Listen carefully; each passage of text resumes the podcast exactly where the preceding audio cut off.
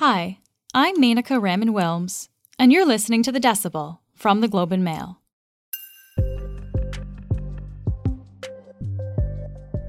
Last week, the International Court of Justice, known as the ICJ, ordered Russia to immediately stop the war in Ukraine. The court is part of the United Nations and is the world's highest court. But despite this ruling against Russia, Putin is still waging war. So, what does this decision actually mean? And will it change anything? But in the face of Russia's concerted and shameless aggression, what can and should this court do? Obviously, you should act immediately to prevent irreparable prejudice to the rights of the Ukrainian people and of Ukraine. That's Harold Hongju Koh speaking at the ICJ.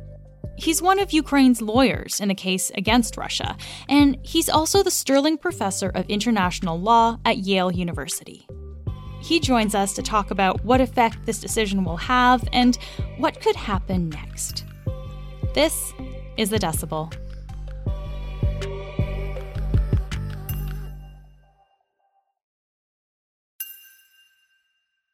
Harold, thank you for joining us today.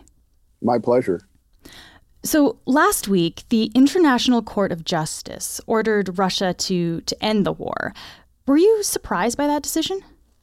Uh, no, that's what we asked for. And uh, we got a ruling 13 to 2 on the key provisions and um, 15 to nothing on an order not to aggravate the dispute. So that's exactly what we were hoping for. And what was the case then that, that led to this ruling? Yeah, if I can go back, as you know, in 2014, Russia invaded Crimea. They shot down an airliner, Malaysian airliner. And over eastern Ukraine, something catastrophic happened. 298 people were aboard, all killed. The Globe's Washington. And then they recognized or tried to work with taking over eastern Ukraine, Donetsk and Luhansk at that time, the Ukrainian government asked me and colleagues at a law firm if we'd represent them at the International Court of Justice. Um, it has 15 judges from different nationalities who are elected to nine year terms by majorities of the General Assembly and the UN Security Council. And what they can do is issue an order very fast. In our first case, uh, we got an order from them in about five weeks. And a few weeks back, uh, we met and we talked about what we would do if Putin invaded. So, was this actually before February 24th, before the Russian invasion? Yeah. You know, what they say is okay. if you want to pull a rabbit out of a hat, you got to get the rabbit into the hat. Um, so, we developed the arguments and um, put them in writing. Um, and then the bombing began, and everybody was shell shocked. Uh, our clients finally reached us. Uh, they had just driven 26 hours to the Carpathian Mountains and we're in a mountain lodge and we explained uh, what we were proposing to do. They literally didn't know what day it was. At one point one of them said well we could do this tomorrow because it's friday and we said no actually today is friday. Mm. so they authorized us to go ahead having checked with president zelensky. He then tweeted about the case uh, and we filed the documents. So they scheduled the argument for march 7th uh, we appeared in The Hague and argued. Uh, and then we got the ruling nine days later, March 16th, which is what, what you were referring to. And so, what was the argument that you brought forward there?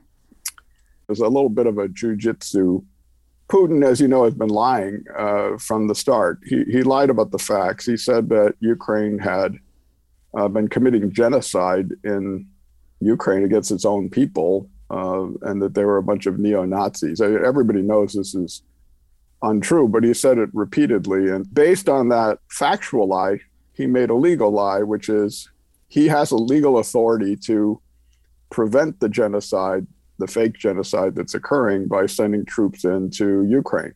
But what I think he didn't realize was that, or didn't plan for, is that uh, both Ukraine and Russia are parties to a treaty from 1948 called the Genocide Convention which obliges all nations to punish genocide if it occurs.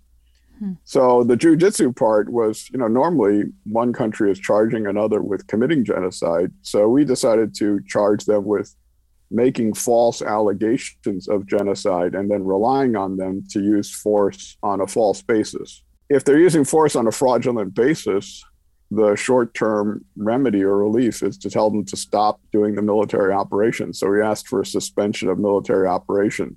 Hmm. And that's the order we got last week suspend immediately all military operations. So, what was Russia's response to all of this? They couldn't get their act together to appear in the court.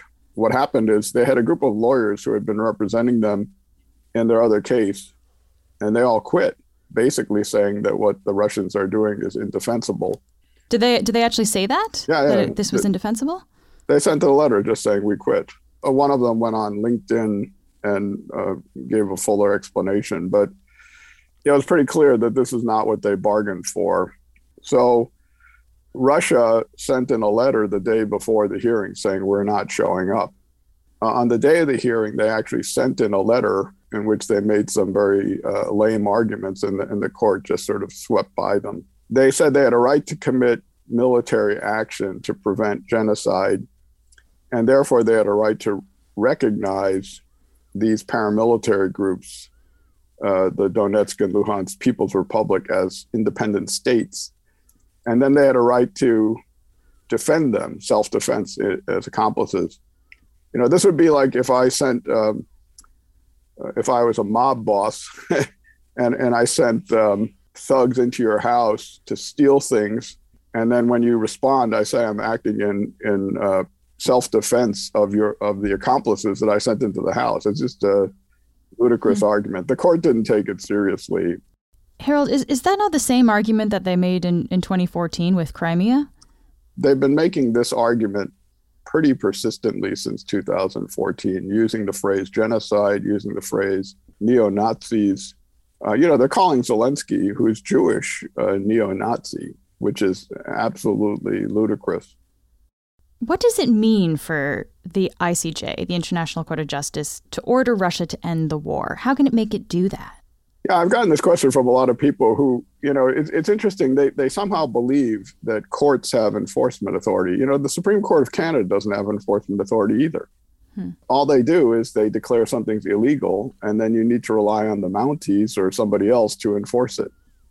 You know, for example, when the U.S. Supreme Court told Nixon to turn over the tapes, they didn't go and grab the tapes from him.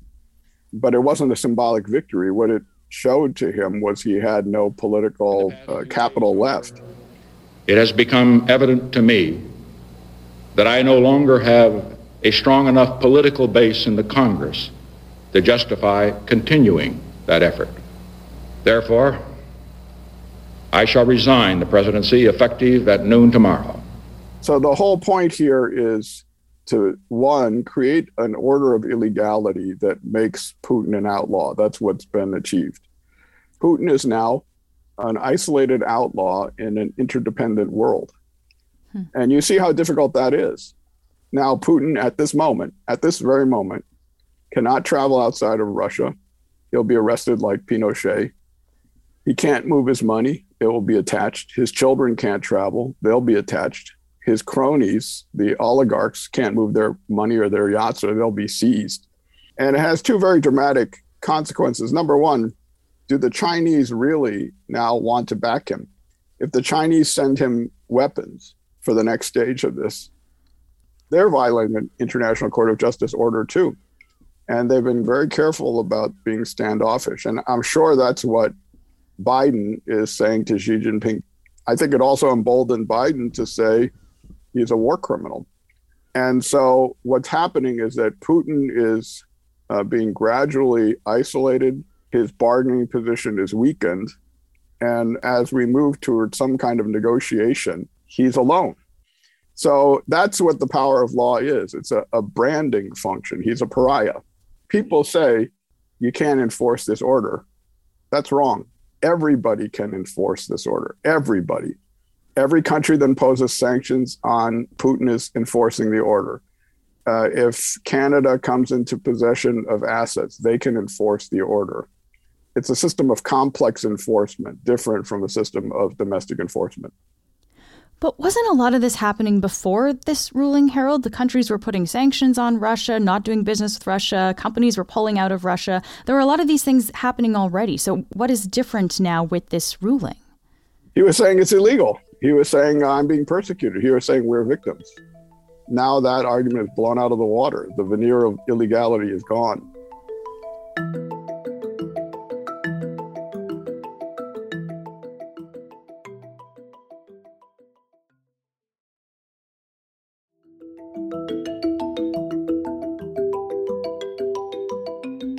So what you're saying essentially then this is there's kind of this this stamp on this action now that from the international community that says this is illegal and it's indefensible. Yeah, I think of it this way, uh, Monica. Um, in 1945, we had a UN charter, but we didn't have a really strong system of international laws and institution. Over the last 80 years, we've built that network. So that's the difference between now and the end of World War II uh, one of the things I said in my argument was Putin's short game is force, but the world's long game is law. And it's that long game that we're triggering now in response to his illegal actions. Is there a reason, though, that this all didn't happen in 2014 when, when Putin invaded Crimea? Uh, I think everybody in the world would now say uh, everybody underreacted in 2014. And it's very clear that Putin was emboldened by what he got away with in 2014. And look, even then, he had two equally flimsy rationales. One, he claimed the people of Crimea had voted to have the Russians come in in this bogus referendum. And second, he claimed that uh, the people in eastern Ukraine wanted to join the uh, Donetsk and Luhansk People's Republic. So he sent these little green men in paramilitaries who would subvert the system. By the way, these are tactics he had used before in South Ossetia uh, and Chechnya and um, Georgia. So he, he had reason to believe it would work. But, you know, this time the world was ready. We've talked about sanctions and some of these measures that countries are putting in place to isolate Russia, essentially. This seems to come back to the global market more than justice? Like, is is the global market really what decides what countries can and can't do here? There's an important caveat to what you just said, Monica, which is does everybody have equal access to the global market, or do you have to be law abiding to do so? Not everybody has equal access to the global market. There are standards that have to be met environmental standards, human rights standards, etc. The Canadian Supreme Court, in a brilliant decision by the great Rosie Abella, ruled that there is corporate liability for human rights conduct overseas. Now, by the way, if China wants to play in that global market and it also wants to be in bed with the Russians, and the world makes it impossible to do both, which would the Chinese rather have? The Russians, who form a tiny percentage of their market, or access to the global market, which is conditioned on lawful behavior? I guess it's hard to see though because after Crimea, you know, people still traded with Russia. Putin still had access to go everywhere. Is this very fundamentally different then than than what has happened before with Russia? Well, this is one of those things we shall see. Did the world learn something from Crimea or not? You know, the problem is with Crimea is that we had a Trump presidency, and uh, you know, Trump was an enabler for Putin our colleague Sean Fine uh, spoke with you and quoted you in the paper. You asked these questions when you're talking with him. I just want to quote your words back to you. Quote, can a permanent five member deliberately wage an aggressive war and, and get away with it? Or will the court do anything about it? And will the UN do anything about it? What does Russia being a permanent member of the UN Security Council have to do with this? How does that change this situation? They have a power of the veto in the Security Council. And so, in theory, you could have 14 members of the council against you, and Russia veto uh, gets them to do what they want. Now, in 1950, uh, when the Russian veto paralyzed the Security Council system from acting in Korea, you know, I'm a Korean American. Uh, the General Assembly was able to act under something called the Uniting for Peace resolution because of the deadlock in the Security Council. Uh, they acted under that resolution a week ago to get a resolution. Uh, Canadians played a critical role in getting that resolution, and I think that could happen again. And then, just lastly, Harold, do you think this ruling is a turning point that's actually going to have a big effect on Russia going forward here? You know, um, Churchill liked to say, "It's not the end. It's not the beginning of the end, but it's the end of the beginning." it's an important. It's an important first step. Uh, what I said at the court was, there are many other institutions that are engaged on various aspects of this issue: the General Assembly, the um, UN Human Rights Council, the International Criminal Court, the European Court of Human Rights, all the countries in the world that are imposing sanctions, national prosecutors, but they need a spark that will come from um, a strong and clear and fast ruling of illegality by the highest court of the UN system. And I said, you don't have to do everything, but you can't do nothing. And um, you know, if you do this, then everybody else can do their job. One reason I feel so passionate about this is that two years ago, in March of 2020, I was invited to Kiev, Ukraine, to uh, judge their international law moot court. And it was my first time in Ukraine. Uh, they invited me because I had argued for the country only a few weeks earlier. And I was met by a young international law student named Tata, who is very idealistic, excited about international law, excited about the future of Ukraine. When the fighting started, I turned on CNN and there she was. She's in full military uniform. She said she was surrounded by the bodies of oh, dead children. I've seen? I've seen my people die. I've seen all sorts of horrible things. I studied crimes against humanity at the university. I studied international humanitarian law. I never thought I would see this with my own eyes in my peaceful country.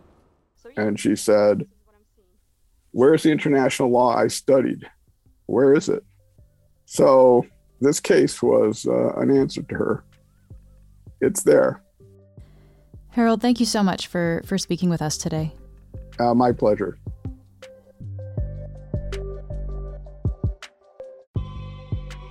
That's it for today. I'm Manika Raman Wilms.